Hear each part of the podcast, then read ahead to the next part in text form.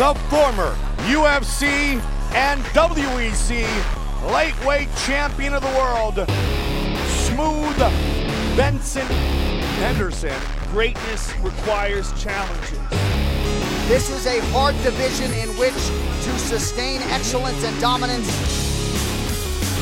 And Benson Henderson really has done it against the best fighters in the world. This is a special athlete, a guy who continues to get better, trains so hard.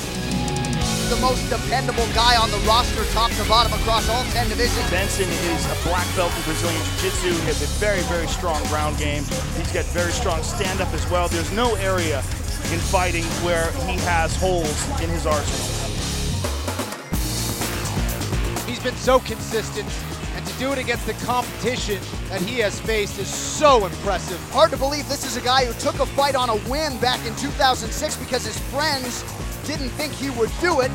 And now, essentially, for the better part of a half decade, he's been one of the best fighters in the world. Motivation is never an issue, and he's really just a hard guy to outpoint over 25 minutes. Despite all his success of being a, a former champion, he feels like he's underappreciated. People don't understand how skilled I am. They don't give me enough credit for the wins I've gotten. He only fights the best guys in what could be the deepest division in the UFC. Benson Henderson clearly has already achieved greatness. I think he has more potential still to come.